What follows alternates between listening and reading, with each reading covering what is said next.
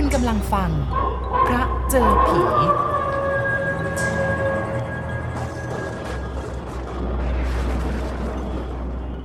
อากาศในเดือนมีนาคมเริ่มจะเข้าสู่หน้าร้อน ต้นไม้ใบหญ้าบนป่าเขาที่เคยเขียวชอุ่มชุ่มชื่นสดใสในฤดูฝน ก็เริ่มจะกลายเป็นสีเหลืองบ้าง สีน้ำตาลแห้งบ้าง หรือบ้างก็ร่วงลงสู่พื้นป่าทีละใบสองใบ โดยเฉพาะในเขตป่าดิบแล้ง และป่าดิบเขาที่มีความสูงจากระดับน้ำตั้ง 600ถึง1,000 เมตรขึ้นไป ซึ่งมักจะมีไม้จำพวกต้นก่อ ว่าดง สน 3,000 ปี ต้นกำลังเสือโคร่ง และต้นไม้ที่ผลัดใบอื่นๆ ขึ้นอยู่มากมาย ดังนั้นป่าไม้ในยามนี้จึงดูค่อนข้างจะโปร่งบางตา ไม่หนาทึบเหมือนอย่างในฤดูฝน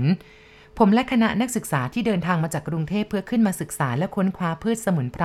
บนป่าเขาใหญ่ ได้ออกไปสำรวจและค้นหาสมุนไพรที่หายาก บนเทือกเขาสมอปูน อันเป็นส่วนหนึ่งของอุทยานแห่งชาติเขาใหญ่ ในการเดินทางครั้งนี้ มีจุดหมายปลายทางอยู่ที่ยอดเขาสมอปูน ด้านทิศตะวันออกเฉียงใต้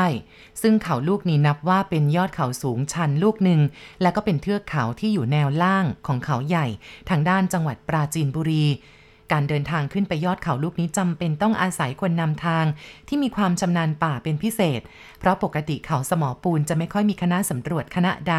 เดินทางขึ้นไปเลย เนื่องจากทางขึ้นค่อนข้างจะสูงชันอยู่มากทีเดียว การเดินทางก็ลำบาก ไม่มีสิ่งดึงดูดใจอะไรมากนัก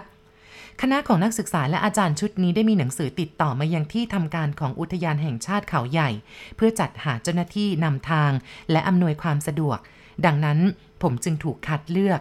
ให้เป็นผู้เดินทางไปกับคณะนักศึกษาและอาจารย์ชุดนี้ทันที ทั้งๆทที่ผมเองก็เดินทาง ขึ้นไปบนเขาลูกนี้เพียงครั้งเดียวเมื่อหลายปีก่อน การเดินทางเริ่มขึ้นในตอนบ่ายสองโมงกว่า โดยรถยนต์ ได้พาคณะสำรวจและศึกษาสมุนไพรขับมาตามเส้นทางเขาใหญ่ลงสู่ด้านจังหวัดปราจีนบุรี จนกระทั่งถึงด่านตรวจเนินหอม ปากทางเบื้องล่าง รถก็เลี้ยวเข้ามาจอดด้านหลังที่ทำการหรือป้อมตำรวจ เพื่อให้พวกเราลง เราจะเริ่มต้นเดินเท้ากันตั้งแต่ตรงนี้เลยนะครับ ขอให้เตรียมเสบียงอาหารแล้วก็ที่นอนสำหรับคืนนี้ หรือใครมีหยูกยาก็เอาไปด้วย ผมบอกให้ทุกคนทราบก่อนจะเดินทาง พร้อมครับ เด็กหนุ่มคนหนึ่งพูดด้วยท่าทางมั่นใจ ในขณะที่เพื่อนๆหลายคนกำลังกุลีกุจอกับเป้ของตัวเอง คืนนี้เราจะนอนที่ไหนกันล่ะครับพี่ เด็กหนุ่มอีกคนนึงถามผม คืนนี้เหรอ คิดว่าคงจะนอนบนเขาสมอปูนโน่นล่ะ ผมตอบออกไป โอ้โห แล้วนอนกันยังไงล่ะครับ เด็กหนุ่มอีกคนนึงลุกขึ้นยืน ด้วยท่าทางวิตกกังวล ถุงนอนสิครับ ทุกคนเตรียมถุงนอนกันมาหรือเปล่า ผมจะเอาเต็นท์ติดขึ้นไปด้วยสองหลัง ถุงนอนมีครับ แต่ไม่ครบทุกคน อาจารย์ที่ไปด้วยตอบแทน ไม่เป็นไรเต็นท์สองหลังนี้ก็ใหญ่พอที่จะเบียดกันได้ ข้างบนน่ะหนาวออกผมพูดเสร็จก็เหวี่ยงถุงเต็นท์ขึ้นบนหลัง พร้อมกับปืนลูกซองประจำตัว ก่อนที่จะเดินนำหน้าขึ้นไปยังเขาสมอปูน คณะนักศึกษาและอาจารย์อีกหนึ่งคนรวมเป็น 5 คนกับผมอีกคนหนึ่งทั้งหมด 6 ชีวิตด้วยกัน เดินตามหลังกันไปติดๆ พร้อมกับส่งเสียงพูดคุยกันดังขโมงโฉงเฉงตลอดทาง ตามประษาเด็กหนุ่ม แต่พอขึ้นเขาทางชันได้หน่อย ความคึกขนองก็ค่อย ๆ หายไปจนหมดสิ้น เพราะต่างคนก็ต่างได้เหงื่อกับการเดินทางที่เริ่มจะสูงชันขึ้นไปทุกขณะ เสื้อแต่ละคนเปียกชุ่มไปด้วยเหงื่อหนึ่งชั่วโมงผ่านไปพวกผมก็พาเขาหยุดพักเอาแรงซะก่อนที่จะลุยขึ้นเขาต่อไปอีก ทางจากช่วงนี้ต่อไปนี่จะแคบแล้วก็ชันขึ้นไปเรื่อยๆ นะ พอถึงตรงก้อนหินที่โผล่ออกมานั่นเราต้องปีนขึ้นไปนะครับ ผมชี้มือบอกให้ทุกคนทราบ ไหนครับ ตรงไหนครับพี่ นู่นไง ตรงจุดนั้นจะต้องปีนขึ้นไปสู่อุโมงค์หิน แล้วก็ลอดไปสู่ลานกว้างข้างบนเนี่ยซึ่งเป็นทุ่งหญ้าผมอธิบายให้เขาฟัง พี่ขึ้นมาบ่อยไหมครับ แถวนี้ ก็ไม่บ่อยนักหรอกนี่ก็เป็นครั้งที่สองเท่านั้นเองเหรอ แล้วพี่แน่ใจไหม พี่เคยหลงป่าหรือเปล่าครับ มีคนถามผมอย่างไม่ค่อยจะมั่นใจ ผมหัวเราะในลำคอก่อนจะบอกพวกเขาไป ไม่เคยครับ ทุกคนต่างก็หัวเราะก่อนที่จะมีใครคนหนึ่งเอ่ยขึ้น ถามบ้าๆ ครูต่อมาการเดินทางก็เริ่มขึ้นใหม่อีกครั้ง เมื่อทุกคนหายเหนื่อย และมีท่าทางกระปี้กระเป๋าขึ้น ผมก้าวไต่ขึ้นไปตามหน้าผาที่ลาดปูเต็มไปด้วยโขดหินแหลม เท้าทั้งสองเหยียบยึดให้แน่น สองมือ เหนี่ยวโหน แล้วก็ดึงตัวเองขึ้นให้สูงกว่า เพื่อต้านกับแรงดึงดูดของโลกเกือบ 20 นาที ที่ผมพาคณะสำรวจชุดนี้ ปีนเขาขึ้นมาถึงตรงจุดหนึ่ง ที่สามารถจะยืนท้าทาย ดูความเวิ้งว้างของเบื้องล่างได้เกือบทั้งหมด และบนหัวของพวกเราก็คือหน้าอุโมงค์หินที่เป็นคล้ายๆกับถ้ำขนาดสองคนลอดเข้าไปพร้อมกันได้ มันเป็นอุโมงค์ที่เกิดขึ้นโดยธรรมชาติ ซึ่งเข้าใจว่าคงจะเป็นการกัดเซาะของน้ำมานานนับหมื่นปี ทุกคนประหลาดใจและตะลึงอยู่ในความอัศจรรย์ของธรรมชาติยิ่งนัก หากไม่รู้จักเส้นทาง ก็ไม่มีใครกล้าลอดเข้าไปเป็นแน่ และก็จะหาทางขึ้นสู่ยอดเขาสมอปูนไม่ได้เลย ผมบอกพวกเขาน่ากลัวนะ แล้วถ้าเราเดินต่อไปล่ะ อาจารย์ชักจะสนใจ เดินต่อไปไม่ได้หรอกครับ เพราะว่าข้างหน้าเนี่ยเป็นเหวลึกมาก ผมบอกให้คณะที่ร่วมเดินทางมาให้รู้ ซึ่งทุกคนต่างก็สนใจบ้าง ไม่สนใจบ้าง เพราะบางคนก็เหนื่อย ล้มตัวลงนอนพักผ่อนบนก้อนหิน บางคนก็ง่วนอยู่กับการเช็ดหน้าเช็ดตา แล้วเราจะลอดเข้าอุโมงค์ยังไงล่ะครับ มีเสียงถามเบาๆ ผมหันไปหาเจ้าของคำถาม ดูหน้าตาเขาซีดขาวคล้ายจะเป็นลมเเราต้องปีนขึ้นไปอีกหน่อยนึงก็ลอดเข้าไปได้อ้าวเป็นอะไรหรือเปล่าหน้าซีดเชียว ผมพูดขึ้นทำให้ทุกคนหันไปมองเพื่อนทันทีอ้าวเฮ้ย ประพศเป็นลมเหรอ หลายคนทึกทักขึ้นแล้วก็รีบหาหยูกหายามาให้ดม เป็นไง เป็นไงหายหรือยังพศอาจารย์เข้าไปดูอาการ ไม่เป็นไรครับ ไม่เป็นไร ผมหน้ามืดไปหน่อย ได้พักผ่อนก็หายแล้ว เจ้าตัวยังทำปากแข็งเพราะอายเพื่อนๆที่มามุงดูอยู่รอบๆข้าง อย่างเนี้ยเขาเรียกว่าโรควูบใช่ไหม เสียงใครคนหนึ่งพูดพร้อมกับเสียงหัวเราะของเพื่อน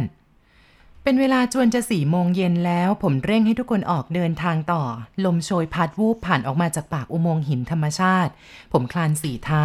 ค่อยๆ ลอดเข้าไปในโพรงหินทันทีที่ขึ้นไปถึงน่าประหลาดใจที่ภายในอุโมงค์หินนั้นไม่ร้อนเลย มีอากาศเย็นสบายดี ลมพัดผ่านลงมาตลอดเวลา เสียงดังอื้ออึง น้องนักศึกษาที่คลานตามผมขึ้นมา ก็พยายามส่งเสียงตะโกนถามผมไม่ขาดระยะ ซึ่งก็เป็นธรรมดาสำหรับคนที่ไม่เคยเจอสถานการณ์แบบนี้มาก่อน อาจจะเกิดความกลัวอยู่บ้าง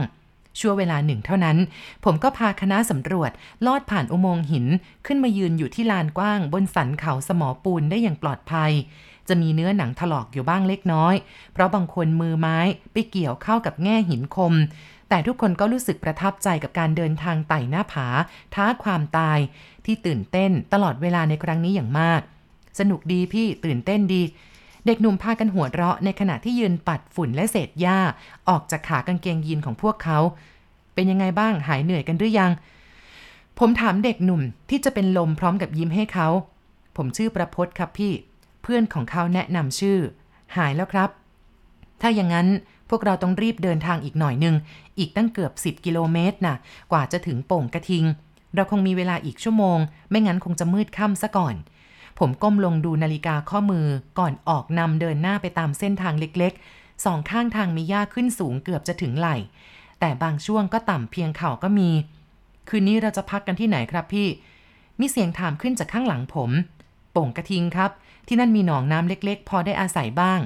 แดดสีเหลืองแผ่ปกคลุมแนวไม้บนเขาสมอปูน ดูจะซึมเซาหงอยเหงาลงไปถนัดตา ต้นไม้แต่ละต้นมีใบสีเหลืองเต็มไปหมด นานๆ ถึงจะมีลมพัดวูบว่าบผ่านเข้ามา แนวชายป่าริมทุ่งหญ้า เห็นใบไม้ร่วงหล่นปลิวว่อน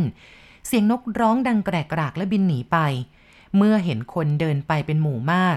อากาศยามเย็นบนทุ่งหญ้าเขาสมอปูนเย็นสบายทำให้การเดินทางไม่เหน็ดเหนื่อยมากนัก ทุกคนต่างก็เร่งฝีเท้าก้าวตามผมมาติดๆ โดยไม่ยอมปริปากพูดอะไรกัน ผ่านป่าโปร่งดงไม้ใหญ่นี้ออกไปก็จะถึงทุ่งอีก มีหนองน้ำเล็กๆ แล้วก็จะเป็นโป่งกระทิง ซึ่งอยู่ฟากหนองน้ำออกไปนิดเดียวครับ ผมบอกระยะทางให้ทุกคนเกิดความอุ่นใจขึ้น เฮ้ยเดินไวๆเว้ย พ้นป่าข้างหน้านี้ก็จะถึงแล้ว พวกเขาตะโกนบอกกันต่อๆไป ต่างคนต่างก็เร่งฝีเท้าแข่งกันกับเวลาที่ใกล้จะมืดค่ำลงไป ในไม่ช้าก็ออกพ้นป่าโปร่ง และมองเห็นหนองน้ำสีขาวเด่นแต่ไกล ครั้นเดินเข้าไปใกล้ ก็เห็นมีน้ำอยู่เพียงนิดเดียวเท่านั้น ที่เห็นเป็นสีขาวแต่ไกลกลับเป็นดินโคลนที่กำลังแห้งหมาดๆ มองเห็นรอยสัตว์ลงย่ำเป็นเทือกเต็มไปหมด โอ้โห นี่มันรอยอะไรเยอะแยะไปหมดเลย หลายคนก้มดูรอยสัตว์อย่างตื่นเต้น รอยกระทิงทั้งนั้นแหละครับ ป่าแถบนี้เนี่ยเป็นที่อยู่ของกระทิง ผมบอกพวกเขา เอ้า คืนนี้เราคงได้ล่ากระทิงแน่ๆ มีเสียงใครก็ไม่รู้พูดขึ้น เฮ้ย ใครพูดวะ เขาไม่ให้ล่าเว้ย สัตว์อนุรักษ์ในป่าอุทยานรู้หรือเปล่า เดี๋ยวพี่เขาไม่พาไปหรอก อีกคนหนึ่งพูดติง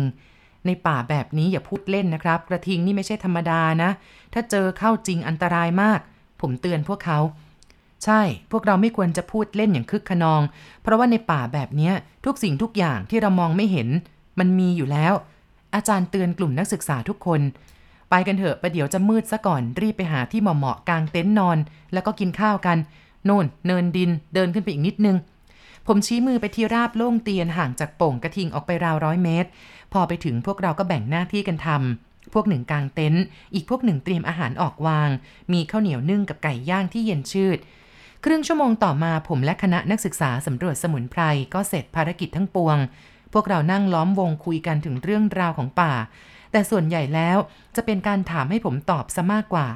ผมเล่าไปพลางทำท่าประกอบไปพลาง พวกเขาดูตื่นเต้นและหวาดกลัวเป็นบางคน ขณะนี้เริ่มจะมืดแล้ว แต่โชคดีในคืนนั้นเป็นคืนเพ็ญขึ้น 15ค่ำซึ่งทุกคนไม่ได้นึกเลยว่าจะบังเอิญขนาดนี้ พอเห็นพระจันทร์ดวงกลมโต ลอยโผล่ขึ้นเหนือแนวไม้ด้านทิศตะวันออก หลายคนถึงกับอุทานออกมาอย่างดีใจ ที่มีแสงสว่างเป็นเพื่อน ในยามค่ำคืนอันน่ากลัวกลางป่าดงแบบนี้ กองไฟที่เพิ่งจะสุ่มให้ลุกเป็นเปลว ได้มอดดับลงไปแล้ว แต่ก็ยังคงเป็นเท่าฐานแดงกรุ่น ส่งควันลอยขึ้นเหนือทุ่งหญ้าที่อาบแสงจันทร์เสียงแมลงอย่างค่ำมืดร้องดังเสียงแซ่อยู่ตลอดเวลา ลมพัดเย็นผ่านวูบเข้ามาจนกายสั่น อากาศบนนี้ยิ่งดึกยิ่งหนาวนะครับ ผมพูดเปรยขึ้นมาหลังจากที่เงียบไปนาน แต่ก็ยังนับว่าโชคดีที่เป็นคืนเดือนหงาย พอจะมองเห็นอะไรได้บ้าง เราควรจะไปหากิ่งไม้แห้งมาเป็นเชื้อไฟอีกนะครับ คุณประพศคุยกับผม พอแล้วครับ เห็นเพื่อนคุณเข้าไปแบกมาหลายท่อนละ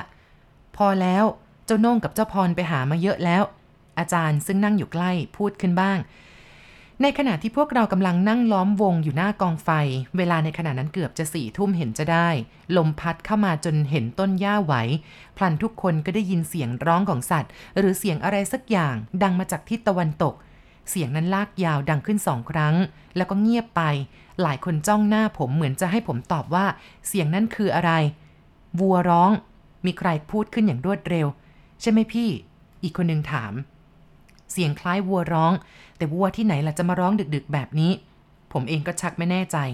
หรือว่าเสือมันเล่นงานวัวป่า อาจารย์ให้เหตุผล ไม่น่าใช่นะ ผมเอาไม้ฟืนดันเข้าไปในกองไฟ แต่ไม่มีอะไรหรอก อาจจะเป็นสัตว์กำลังพากันลงโป่ง หรือว่าหนองน้ำข้างล่างก็ได้ ผมอธิบาย เสียงน่ากลัวจังนะพี่ น่ากลัวอะไรล่ะกับอีแค่เสียง พี่เขาอยู่ทั้งคนปืนแล้วก็มีไฟก็มีเดือนหงายออกแบบเนี้ยเดี๋ยวดึกกว่านี้สักหน่อย พวกเราจะออกไปส่องสัตว์ที่โป่งข้างล่างกัน ถ้ากลัวก็เข้านอนกับอาจารย์ก่อนไป เด็กหนุ่มที่นั่งตรงกันข้ามกับผมพูดอย่างมั่นใจ มีไฟฉายไหมล่ะ แน่นอน มาป่าแบบเนี้ยไม่เอามาไม่ใช่โน่งแน่ เสียงพูดคุยหยอกล้อกันสะดุดลงทันที เมื่อมีเสียงดังคล้ายกับเสียงหินถล่มดังมาแต่ไกล ฟังฟัง พวกเราเงี่ยหูฟัง มันเป็นเสียงย่ำเท้าของสัตว์ใหญ่ดังกึกก้องมาเป็นฝูงเหมือนป่าจะถล่มทลาย ทางด้านทิศตะวันตก ผมรีบคว้าเอาปืนและลุกขึ้นยืนทันที หนีเร็วฝูงกระทิงมา มีเสียงของใครคนหนึ่งตะโกนดัง ๆ ผมรีบคว้าแขนของคนที่นั่งติดกับผมวิ่งออกไป ทุกคนเพ่นหนีตามมาอย่างรวดเร็ว ทั้งนี้ ผมตะโกนบอกพวกเขา วิ่งเข้าไปหลบที่ต้นไม้ใหญ่ต้นหนึ่งใกล้ชายป่า ห่างจากเต็นท์ที่กางเอาไว้เร็ว ท่ามกลางเดือนหงายของวันขึ้น 15ค่ำทุกคนต่างยืนหอบเฝ้าดูเหตุการณ์ที่ไม่เคยพบเห็นมาก่อน ด้วยใจเต้นระทึก รวมทั้งตัวผมด้วย มีทั้งเสียงย่ำเท้าของสัตว์จำนวนมากกลางทุ่งหญ้า มองเห็นฝุ่นตลบกระจายฟุ้ง กระทบแสงจันทร์ จนผมคิดว่าคราวนี้คงไม่รอด แต่แล้วเสียงย่ำเท้าของฝูงสัตว์และฝุ่นสีขาวที่ตลบอยู่เมื่อสักครู่นี้ ก็ผ่านเลยเต็นท์ของพวกเราไปอย่างน่ากลัว และในขณะที่ยืนตะลึงอยู่นั้น เสียงของฝูงสัตว์ฝูงใหญ่ก็ดังขึ้นอีก สามารถมองเห็นฝุ่นกระจายฟุ้งมาแต่ไกล และมันก็ผ่านไปอีก แต่เท่าที่ผมยืนดูอยู่อย่างอกสั่นขวัญหนีอยู่นั้น ก็ยังมองไม่เห็นว่าเป็นฝูงสัตว์อะไรกันแน่ ทั้งสองครั้งสองหน ก็ยังไม่มีผู้ใดเห็นฝูงสัตว์นี้เลย นี่มันเกิดอะไรขึ้น ผมนึกอยู่ในใจ เวลาผ่านไปเกือบชั่วโมง ที่พวกเราเฝ้าแอบดูสิ่งที่จะเกิดขึ้น อยู่ใต้ต้นไม้นั้น จึงตัดสินใจพาคณะเดินกลับมาที่เต็นท์ ในใจของทุกคนคิดว่ามันคงจะแหลกละเอียดไม่มีชิ้นดี เพราะฝูงสัตว์ที่วิ่งผ่านไปเมื่อสักครู่นี้ แต่ที่ไหนได้เมื่อกลับไปถึงเต็นท์ทุกคนก็ได้พบกับสิ่งที่คาดไม่ถึงคือทุกสิ่งทุกอย่าง ยังอยู่ในสภาพปกติ กองไฟก็ยังครุกกรุ่นแดงอยู่เหมือนเดิม มีควันลอยอยู่อย่างอ้อยอิ่ง เหมือนไม่มีอะไรเกิดขึ้น อาจารย์และพวกหนุ่มๆหลายคนสาดไฟฉายส่องดูร่องรอยบนพื้นดิน แต่ว่าสิ่งที่ทุกคนพบคือรอยเท้าของตัวเองเท่านั้น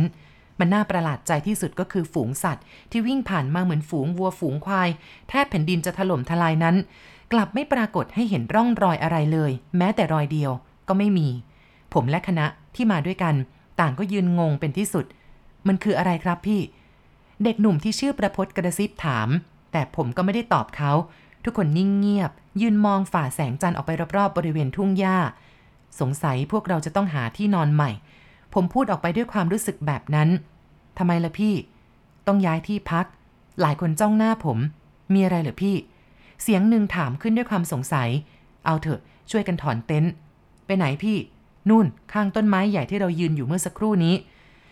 ทุกคนรีบทำตามที่ผมบอกอย่างเร่งรีบ และไม่มีใครพูดอะไรอีก จนกระทั่งย้ายเต็นท์เสร็จ และก่อนออกมาจากที่นั่นผมได้ยกมือไหว้ขอขมาเจ้าป่าเจ้าเขาที่ได้ล่วงเกิน เกิดอะไรขึ้นนะพี่ มีเสียงกระซิบ ที่นี่มีเจ้าของ ผมบอก แล้วจึงพาคณะย้ายมาปักเต็นท์ใหม่ และก่อกองไฟกองใหญ่ นั่งเฝ้าดูเหตุการณ์อยู่จนสว่าง ก็ไม่มีอะไรผิดปกติเกิดขึ้น นี่แหละ คือผีโป่งกระทิง ผมบอกอาจารย์และน้องๆนนักศึกษาทุกคนในตอนเช้า ก่อนที่จะออกเดินทางเข้าป่าเพื่อหาสมุนไพร ซึ่งเป็นจุดประสงค์ที่ทุกคนพากันบุกป่าขึ้นมาบนเขาสมอปูน แห่งนี้